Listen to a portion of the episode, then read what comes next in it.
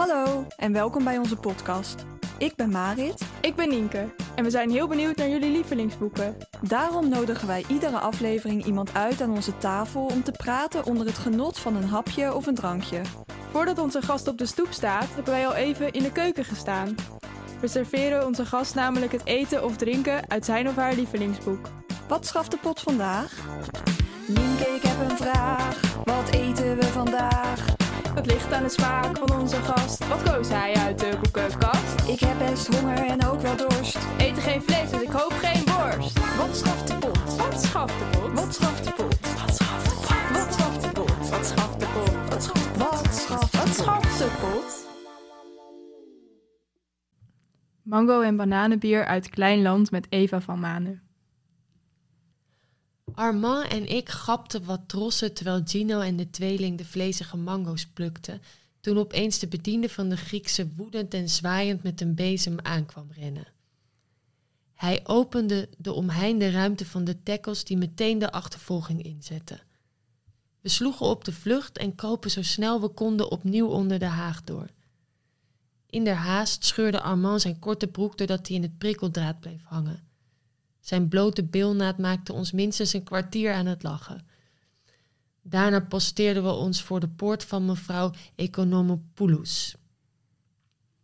We wisten dat ze elke dag op hetzelfde tijdstip terugkwam uit het centrum en dat ze blij zou zijn ons te zien.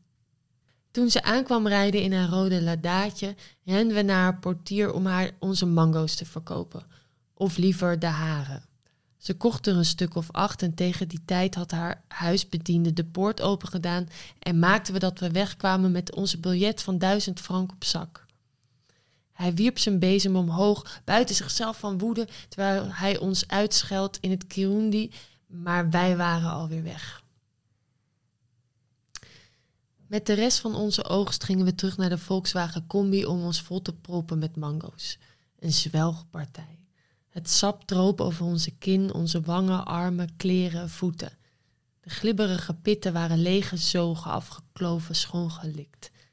De binnenkant van de schil van de vrucht was afgeknaagd, uitgeslobberd, leeggeschraapt. Het vlezige vlucht, vruchtvlees zat nog tussen onze tanden. Eenmaal verzadigd, zat van al dat sap en al dat vruchtvlees, buiten adem en de buik vol, vielen we alle vijf neer in de oude stoffige stoelen van de Volkswagen Combi, ons hoofd achterover. Onze handen waren plakkerig, onze nagels zwart, onze lachbuien gul, onze harten van suiker. De rust van de mangoplukkers. Een fragment uit Kleinland, voorgelezen door Eva van Manen. Het is jammer dat de luisteraars uh, nu geen beeld erbij hebben, want ze maakt hele mooie handbewegingen erbij, alsof ze op een podium stond. Het is dus een, uh, een boek van Gaël Vee, een Frans-Rwandese schrijver. Het is uh, vertaald door Lisbeth van Nes. Gaël Vee is ook een hip-hop-artiest en maakt muziek een beetje in de stijl van Stromae. Klein Land is gebaseerd op zijn eigen jeugd. Uh, en het verhaal speelt zich af in Burundi in de jaren 90. En het gaat over de tienjarige Gabi. Hij woont samen met zijn Franse vader en zijn Rwandese moeder en zusje Anna in een expatwijk in Burundi. Maar zijn rustige jeugd wordt verstoord door de scheiding van zijn ouders en door de burgeroorlog in buurland Rwanda. Um, het is dus een boek dat zich afspeelt tegen de gruwelijke achtergrond van de Rwandese genocide en hoe dit ook uh, het buurland Burundi uh, beïnvloedde. Gabi probeerde aan deze werkelijkheid te ontsnappen door brieven te schrijven met zijn penvriendin in Frankrijk en het lezen van boeken. Ja, Een Klein Land is dus het favoriete boek van eigenlijk alleskunner Eva van Manen. Eva is muzikant, auteur van een dichtbundel en vormt samen met Josephine Zwaan het producer-duo Rosetta. En in haar tekst heeft Eva vaak aandacht voor de manier waarop ze worstelt met ongelijkheden in de maatschappij. Bijvoorbeeld door de ongelijke kansen tussen witte mensen en mensen van kleur of tussen mannen en vrouwen. En we zijn er net achter gekomen dat ze ook een Franse kat heeft. Dus in dit opzicht vinden we het ook, vinden Marit en ik het ook niet zo gek dat het een beetje activistische klein land uh, door de multidisciplinaire kunstenaar Gaël Fayet het favoriete boek is van Eva van Manen.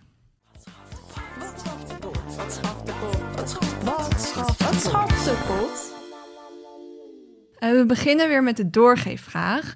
Uh, de vorige aflevering was met Jeroen Woe. En omdat hij jouw liedje Lees me voor het allermooiste liedje van jou vindt, vroeg hij zich af wat het mooiste boek is dat jou ooit is voorgelezen.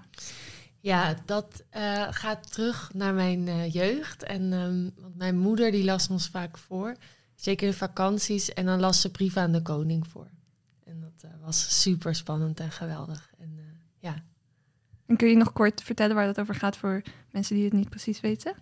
Uh, ja, het gaat over uh, Tuyuri. En dat is een jonge, uh, een jonge jongen die, die ridder gaat worden. En de nacht voordat hij dan tot ridder geslagen wordt, moeten ze een nacht um, overnachten in een, in een grot, denk ik. Een grot is het.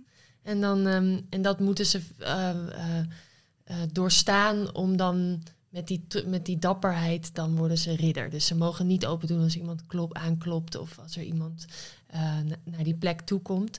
Um, maar dat gebeurt wel. En uh, er komt iemand voor, hulp, die, die om hulp vraagt. En hij denkt, ik moet diegene helpen. En dan gaat, ontvouwt zich eigenlijk een hele tocht. Want hij krijgt een brief en dan gaat hij op weg. Um, en dan geeft hij dus wel gehoor aan. En dan is, vindt hij het ook heel erg natuurlijk dat hij geen ridder waarschijnlijk wordt. Maar hij gaat op weg, want hij heeft die kweesten en hij heeft die, die, die, die taak gekregen. En dan, en dan maakt ze heel veel avonturen door in het bos en op paarden en op de vlucht. En, en die brief die moet naar de koning. En nou ja, dat, dat is gewoon een hele spannende tocht. Perfect voor uh, avonden achter elkaar voorlezen. En hield je als kind dan ook heel erg van avonturenverhalen? Uh, ja, we hadden ook een soort reeks en dat heette De Vijf. Ik weet niet hoe we daar. Dat, dat, dat lazen mijn zus en ik ook. Want die hadden ook altijd op een, op een onbewoond eiland. gingen ze dan allemaal avonturen beleven. Dat vonden we ook heel spannend. Ja. En ik kon dan ook. Ik kon vroeger heel snel afgeleid zijn, toch ook wel. Als ik dan een verstild verhaal las of zo. Dus, dus de actie en dat het spannend was. En zo'n ver, verbeelding. Maar ook de, de, de spanning. Dat hield me er dan wel echt bij. Ja. Heb je dat nog steeds in boeken, dat er wel actie nodig is?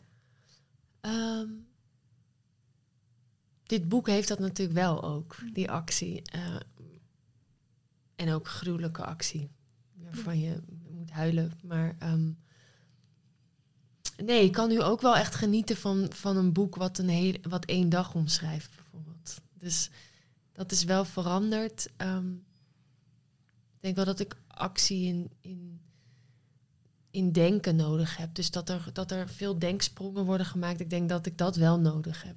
Dus heel verstild. Uh, een hele bladzijde, één zin over hoe de dingen op de tafel staan. Dan haak ik wel een beetje snel af. Maar dat komt gewoon omdat ik dan ga associëren en dan mijn gedachten steeds afdwalen.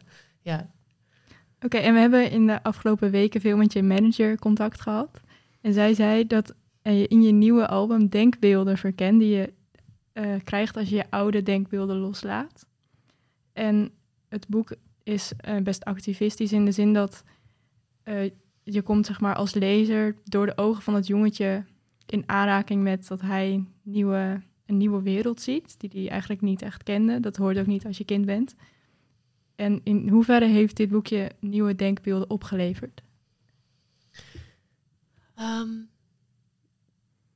nou, sowieso is een inkijk in een wereld die, die heel ver weg is. In een, een land en een cultuur en hoe het daar ruikt en hoe het eruit ziet. En ook de onschuld van, van, zijn kind, kinderjaren. Dat is iets wat me iets nieuws heeft gegeven door daar een inzicht in te krijgen. Maar ook dat het later dat, um, dat, die, dat, die, dat het conflict oploopt en dat het. Uh, dat die, dat die burgeroorlog eigenlijk uitbreekt, dat is ook zo'n um, gruwelijkheid, wa wat we hier in, als één zin kennen. Oh ja, dat conflict, hoe zat dat ook alweer met de Hutus en de Tutsis? En dat, daar weten we dan vrij weinig van. En dat is wel echt door dit verhaal. Uh, kan je daar wel intrinsiek, of nou, gewoon je echt in inleven. En, en dat heeft me wel ook een hele nieuwe wereld in die zin uh, uh, gegeven. Ja, en in deze wereld, um, die we eigenlijk niet echt kennen, vooral ook in het land dat we niet kennen, eten ze ook allemaal dingen die anders zijn dan wij. In het fragment ehm, dat je net voorlas, daar ehm, gingen ze mango stelen. Maar er is nog een ander fragment waarin ze bananenbier drinken. Ehm, nou, het was een hele opgave om bananenbier te vinden. En uiteindelijk heb ik iets gevonden, maar daar bleek melk in te zitten, wat Nienke en ik zelf niet drinken. Maar we hebben voor jou wel wat meegenomen. En het is een heel bijzonder ja, drankje. Het is eigenlijk bijna een smoothie met banaan, mango en sinaasappel. En dan ook met bier erbij. Ja. Ja, wat vind je ervan? Ehm, ja, het is nu ook, want we hebben het net ingeschonken en nu is het ook een beetje zo. ehm, je ziet nu ook de smoothie-structuur er inderdaad van. Want- Ja, Het zijn wel een beetje doorgelopen. ja, het is een beetje doorgelopen inderdaad. ja, de man van de bierwinkel had me ook verteld je, dat je het van tevoren goed moest rollen, zodat er geen pulp in de onderkant bleef zitten. Maar Oh ja, nu merk je... dikke. Ja, maar nu blijkt er al even een lepeltje in. Ja, precies. dat je moet blijven roeren, want het gaat al heel snel Ja, in... eh, doe wel zo. Maar wat, hoe is de smaak verder? nou, Even mijn vinger aflikken. doe, ja, doe even, ik ging met mijn vinger even roeren en nu even proeven.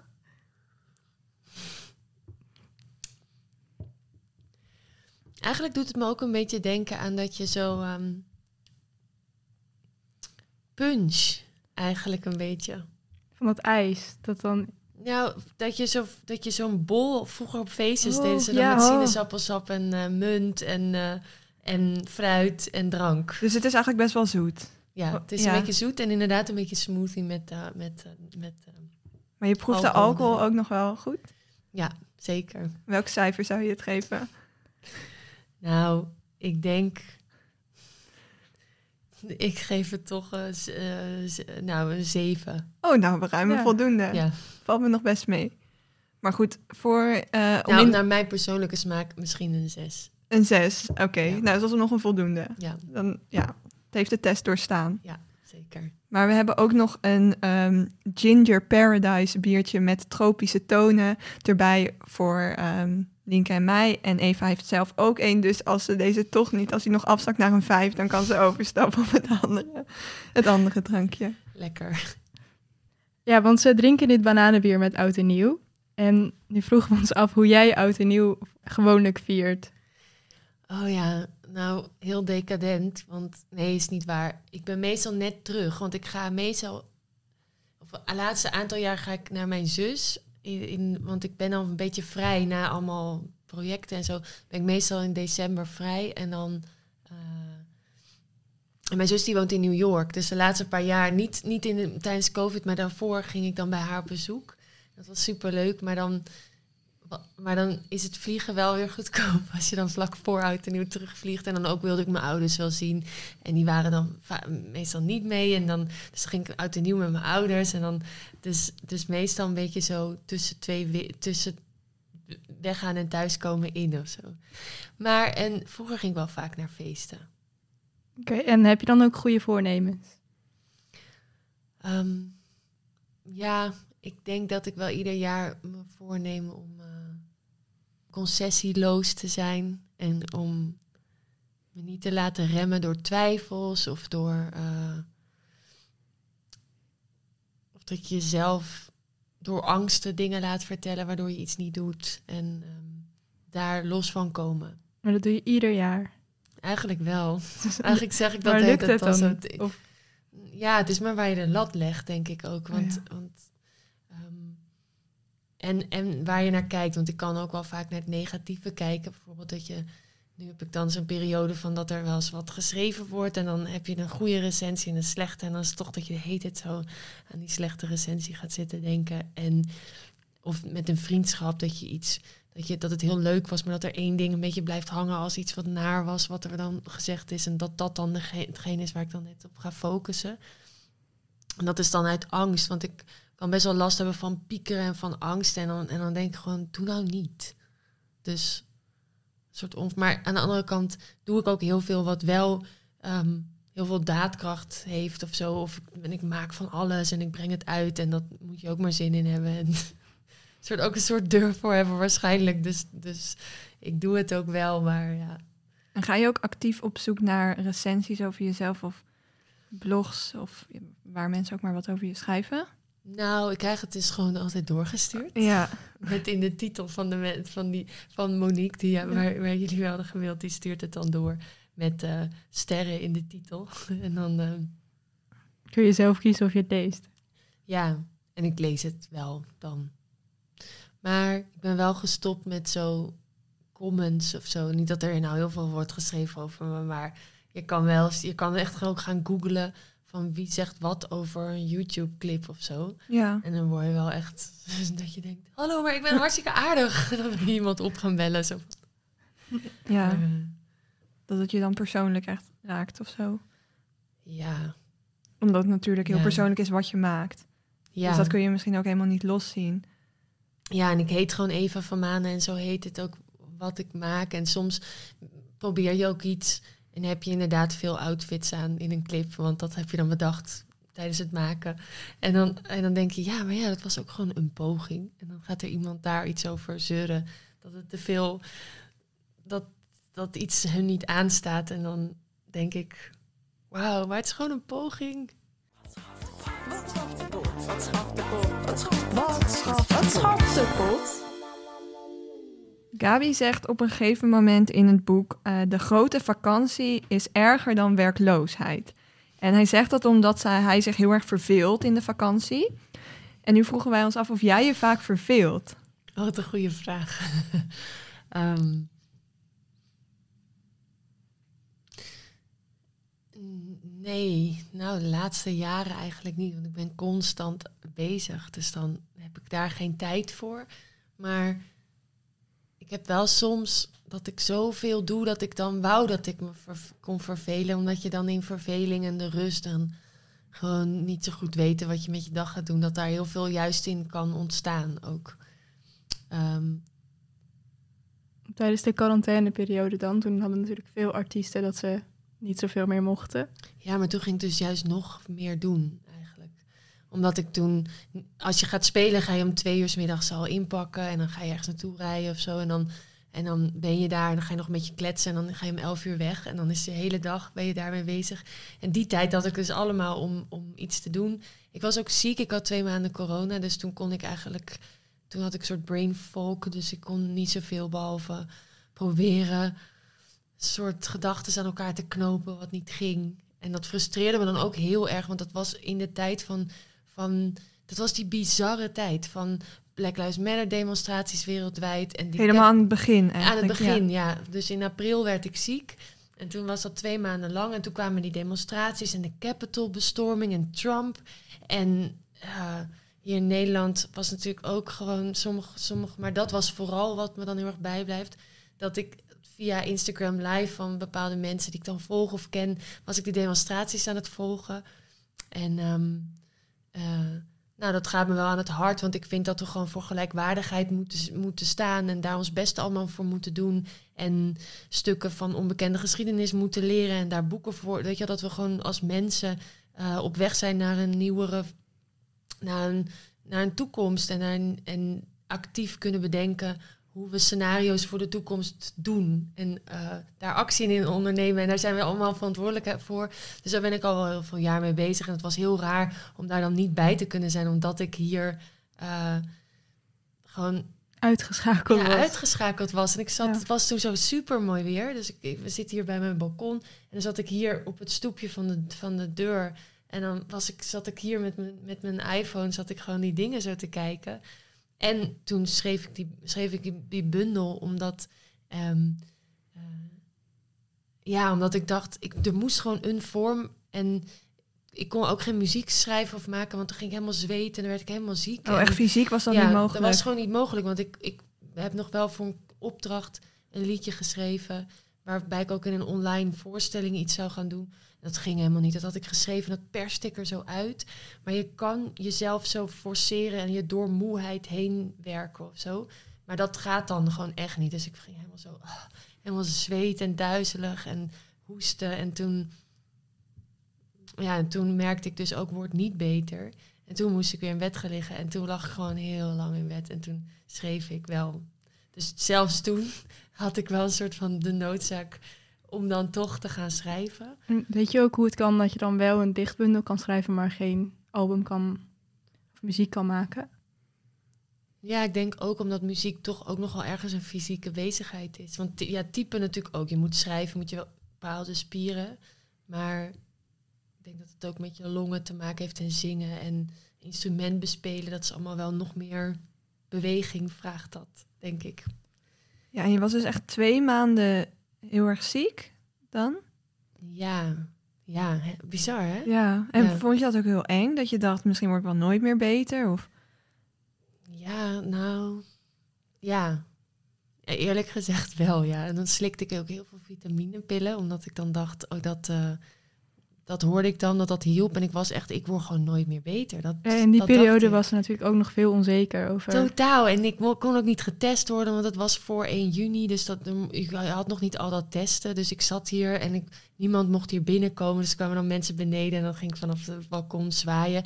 Maar het kostte me echt nou, de, 10 minuten om van de slaapkamer naar het balkon te komen. Want ik echt zo aan alles moest trekken en mezelf zo. Want ik was zo slap. Dus het was gewoon heel, heel intens. En tegelijkertijd duurde het lang en ook super kort. Want het was ook een soort vage periode die... En ik sliep heel veel. Want je wordt heel moe en heel vaag van. Dus toen... ehm, maar het heeft nog wel, ja... Het heeft nog wel lange tijd soort iets... Heb ik iets overgehouden van met grote bogen om groepen mensen heen lopen en zo. Dat is nu wel weer over, maar dat was wel echt lang dat ik zo... Maar om bang, Ja, dat je bang was dat je weer ziek werd. Ja. Ja, echt stress erover. Maar ehm, gelukkig kwam ik eruit en werd ik zo langzaam beter. Oké, nu gaat het wel weer beter. En ehm, eh, ik was toen ook al bezig met een platform op te richten voor vrouwelijke muziekproducers. En dat was ook al, dat zou fysiek plaatsvinden. ehm, ik weet niet meer welk jaar en welke zomer. Gewoon ergens afgelopen klonttijd. In een klont met tijd. Maar dat ging niet door. Toen gingen we het wel online doen. Dus heb ik heel veel Instagram live gesprekken gevoerd over vrouwen in de muziekindustrie. Want dat is ook iets waar ik me veel mee bezighoud. En dus dat was er. En ik was aan nieuwe muziek bezig. En ik heb mezelf heel erg kunnen verdiepen in produceren. Dus ik heb mezelf niet verveeld. Maar het was wel door eerst zelf ziek te zijn en dan al dat nieuws. Was wel zo'n brandhaard waar we allemaal in leefden. En dat was wel. ehm, wat ik zo mooi vind aan het boek is dat er ook heel veel verbeelding in zit. Dat het ook een hele kinderlijke kijk is met heel veel liefde voor dat land en voor zijn vriendjes en voor. ehm, en daarin ook extra dat je, dat je het heel erg voelt en dat het invoelbaar wordt. Omdat hij zoveel liefde heeft en zoveel onbegrip. Daar zijn ook zulke mooie zinnen over. Hoe hij niet snapt dat mensen tot haat en ja, geweld over kunnen gaan. Omdat, mensen, omdat hij gewoon zo vanuit liefdevolle blik kijkt naar de wereld of zo. En dat vond ik wel afgelopen twee jaar, dat was moeilijk om vol te houden. Omdat je de hele tijd zo dat, dat nieuws en het klimaat en eh, toeslagenaffaire en Capital en Trump en dat allemaal zo. Dat er heel veel woede in je kwam daardoor?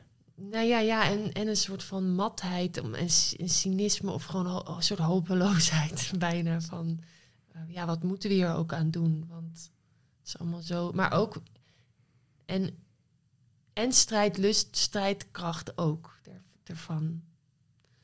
Een soort vervreemding misschien. Ja, ja. Ja, dat, dat nu is er de wereld weer een beetje een soort van op gang. En kan je op een avond weer op een plek staan en iets zien met z'n allen en daarover praten. En een kunstwerk of een concert en dan dat daarvan genieten of zo. Het is bijna nu al een heel gek idee dat dat zo lang echt niet kon. En ook dat er bijvoorbeeld een avondklok was en dat Ja. iedereen dan een kwartier voordat hij inging heel hard naar huis ging racen en zo. Dat is echt Ja, alsof dat niet gebeurd is. bizar hè? Ja. En hebben jullie dan, wat, wat, hoe was dat? Mag, mag, ik wil zo graag weten, hoe was dat dan voor jullie om met die hele lockdown-periode? Ja, wij raceden inderdaad om een kwartier voor tijd raceden we heel hard naar huis. Als we dan hadden afgesproken, we hadden ook bijvoorbeeld een, nog een podcast gemaakt dan ook in die tijd. En dan hadden we het er gisteren nog over dat we dan dachten van, oh, dan moesten we heel snel. Maar waarom moesten we ook weer zo snel? En dan, Oh ja, die avondklok was er. Of dat we dan ook een keer s'avonds bij iemand gingen eten. En dat we dachten, ja, straks zitten we in die aflevering en dan vergeten we de tijd. En dan kunnen Ja. we niet meer naar huis en dan moeten we daar slapen. Dus allemaal van dat soort dingen. Ja, maar ik vond het vooral het online college volgen. Vond ik echt verschrikkelijk. Dat je een heel jaar lang achter je computer zit in je eentje. Voor je concentratie sowieso, maar ook dat je je medestudenten niet ziet. Ja. Dat is, ja, want als student is dat college volg eigenlijk gewoon het grootste deel van je leven. En ja, ik merkte echt heel erg dat ik dat heel erg miste. ja. Dus ja. Maar goed, nu eh, is alles eh, voorlopig nog fysiek, dus laten we hopen dat dat zo Ja, blijft. precies. En ehm, het is een soort vervreemding van de tijd, maar Gabi vervreemdt op een gegeven moment ook een beetje van zijn vrienden. En jou- jouw vrienden waren hier natuurlijk nog, maar je hebt ook een liedje geschreven, Niet voor mij. En dat gaat erover dat, je, dat iedereen ergens naartoe is, maar dat je zelf, eh, ja, dat je daar zelf eigenlijk niet echt aan meedoet. Dat je zelf nog een beetje stilstaat. En kun je dan ook in Gabi herkennen dat je je soms vervreemd voelt van je leeftijdsgenoten? En hoe uit dat zich bij jou? Ja, oh ja. Ja, wel op verschillende manieren, denk ik. Want het ene heeft gewoon met leeftijd te maken. Dat er veel vriendinnen van mij eh, kinderen krijgen. En dat ik daar zelf helemaal niet mee bezig ben. En misschien nooit, maar in ieder geval nu niet. Ehm, en dat dat ook... Dat, dat is gewoon als vrouw is dat een heel erg ding in ons Ja. leven. Ja, dat is gewoon zo.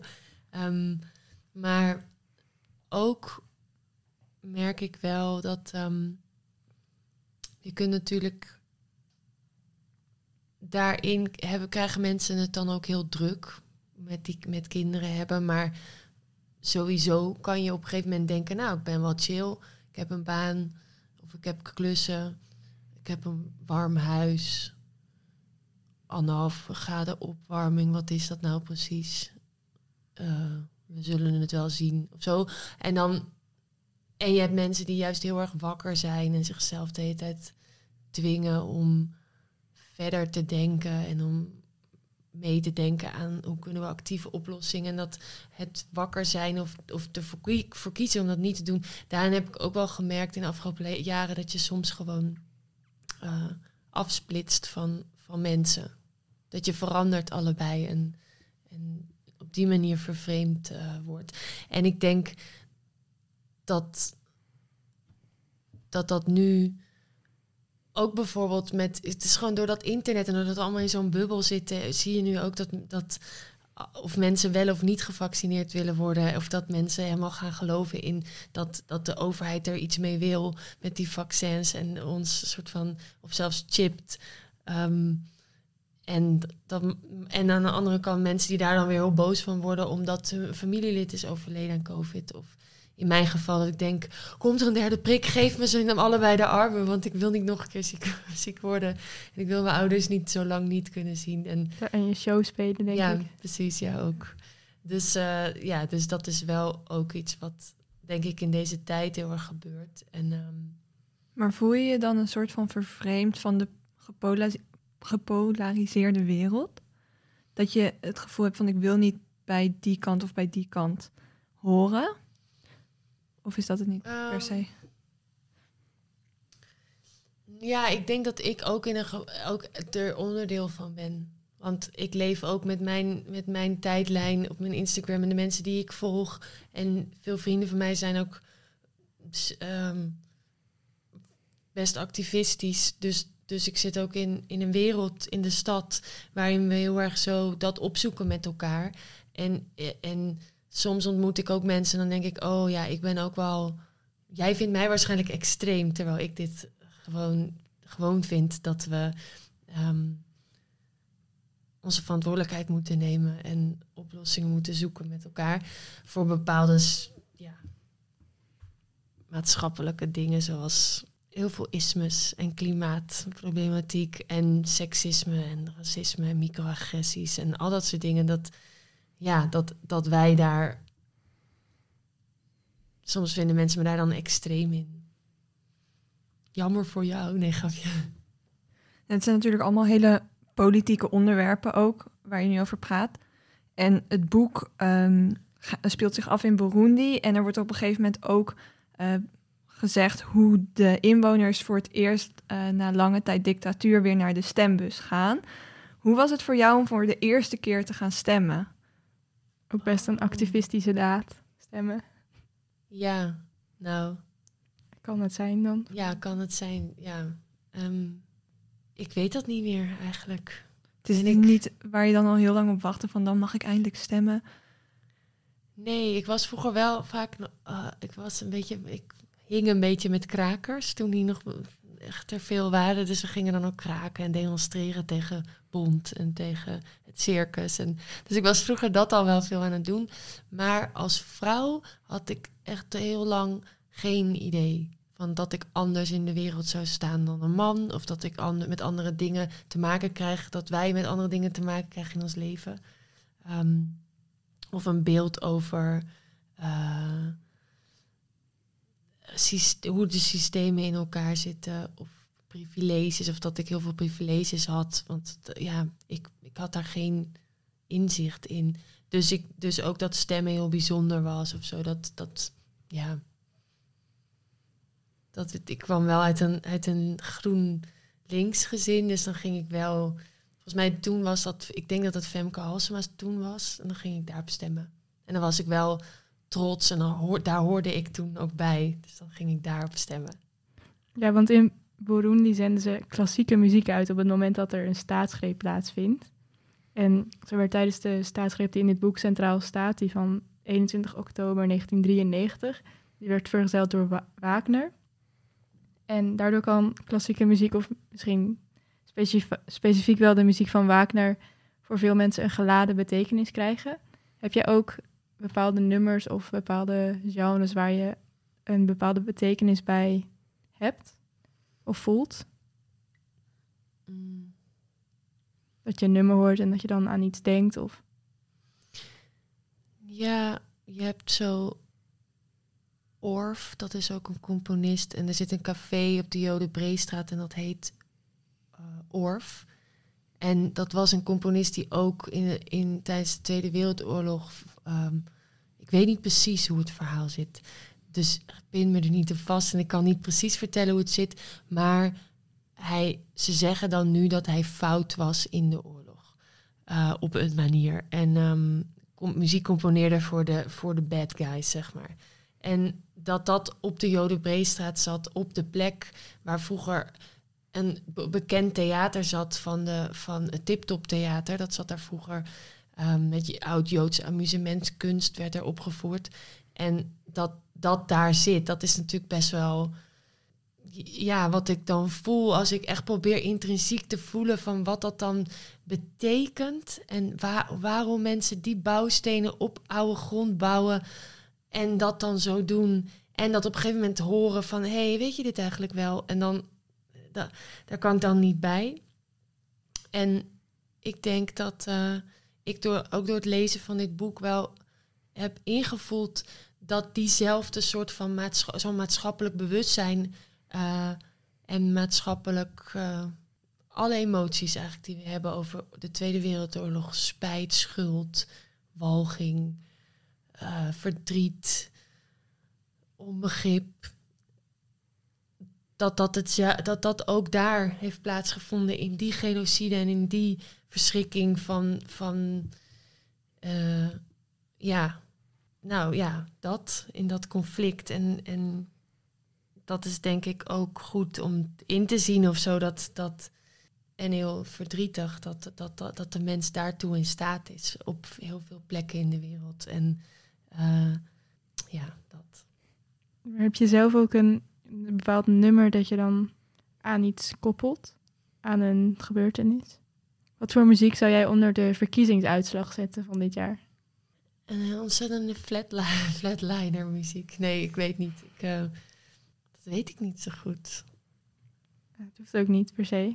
Geen antwoord kan ook een antwoord zijn. Bij deze verkiezingsuitslag eh Misschien hoort er helemaal geen muziek bij. vindt het geen muziek waard eigenlijk. Nou, ik denk wel vaak dat eh soort oude helden zoals... ehm, eh, ik was vroeger was, was een grote held van mij, was Maarten van Roosendaal. Die schreef dan hele mooie nummers. En dat was het eerste wat ik hoorde waar ik mezelf heel erg in herkende. Waarvan ik dacht, oh, ik ga, dat, dat wil ik ook doen, want ik snap dit. Ik snap wat hij doet. En Typhoon is natuurlijk ook zo'n stem in Nederland die ons heel erg raakt allemaal. Waar, die we willen omarmen. En waar we een oprechtheid in horen. Of Huub van der Lubbe of Wende of ehm Vrouwkje nu of zo. En dat ik denk dat misschien zou ik dat er dan bij zetten. Zo'n echt een, echt een heel mooi lied of een Shaffi lied of iets, iets wat heel veel mensen raakt. En op een hele oprechte manier. Zodat, eh, want je kan er heel snel, tenminste, ook dat het nu al zo lang duurt met die, met die, met, om een formatie te vormen. Daar kan je heel erg doodges, zo'n doodsgevoel van krijgen. Of zo'n verslagenheid. Of dat je echt niet meer weet wat je er nou op moet zeggen. Dus dan denk ik, oké, maar het antwoord is nog altijd wel om iets oprechts te doen. En, en mensen in hun hart te raken in elk geval. Dus eh, misschien dat. Ja, Dan. mooi. Ja. De doorgeefvraag. De doorgeefvraag.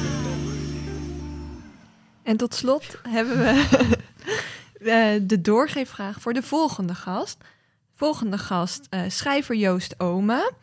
Dus de vraag aan jou, eh, wat je van hem zou willen weten, zodat we dat aan hem kunnen doorgeven. Ja, hey Joost Ome.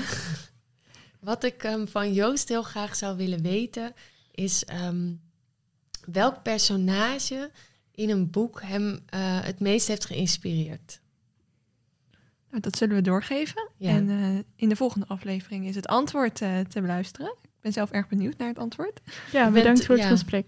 Ik ben toch overgegaan op het gewone biertje. dus, En de ander is denk ik naar een onvoldoende gezakt ja, een beetje. Sorry. Maakt niet uit. Zonder disrespect, maar Niet voor herhaling vatbaar. Ik hoop dat de pulp niet te veel blijft hangen in het ja, afvoerputje. precies. Maar heel erg bedankt. Ik vond het ook een heel eh, leuk gesprek. Bedankt voor het luisteren naar deze aflevering van Wat de Pot schaft. Wil je meer afleveringen beluisteren? Volg ons dan op Spotify of Soundcloud. Heb je een vraag of wil je ons gewoon iets laten weten? Stuur dan een mail naar wattepot.gmail.com. Tot de volgende keer!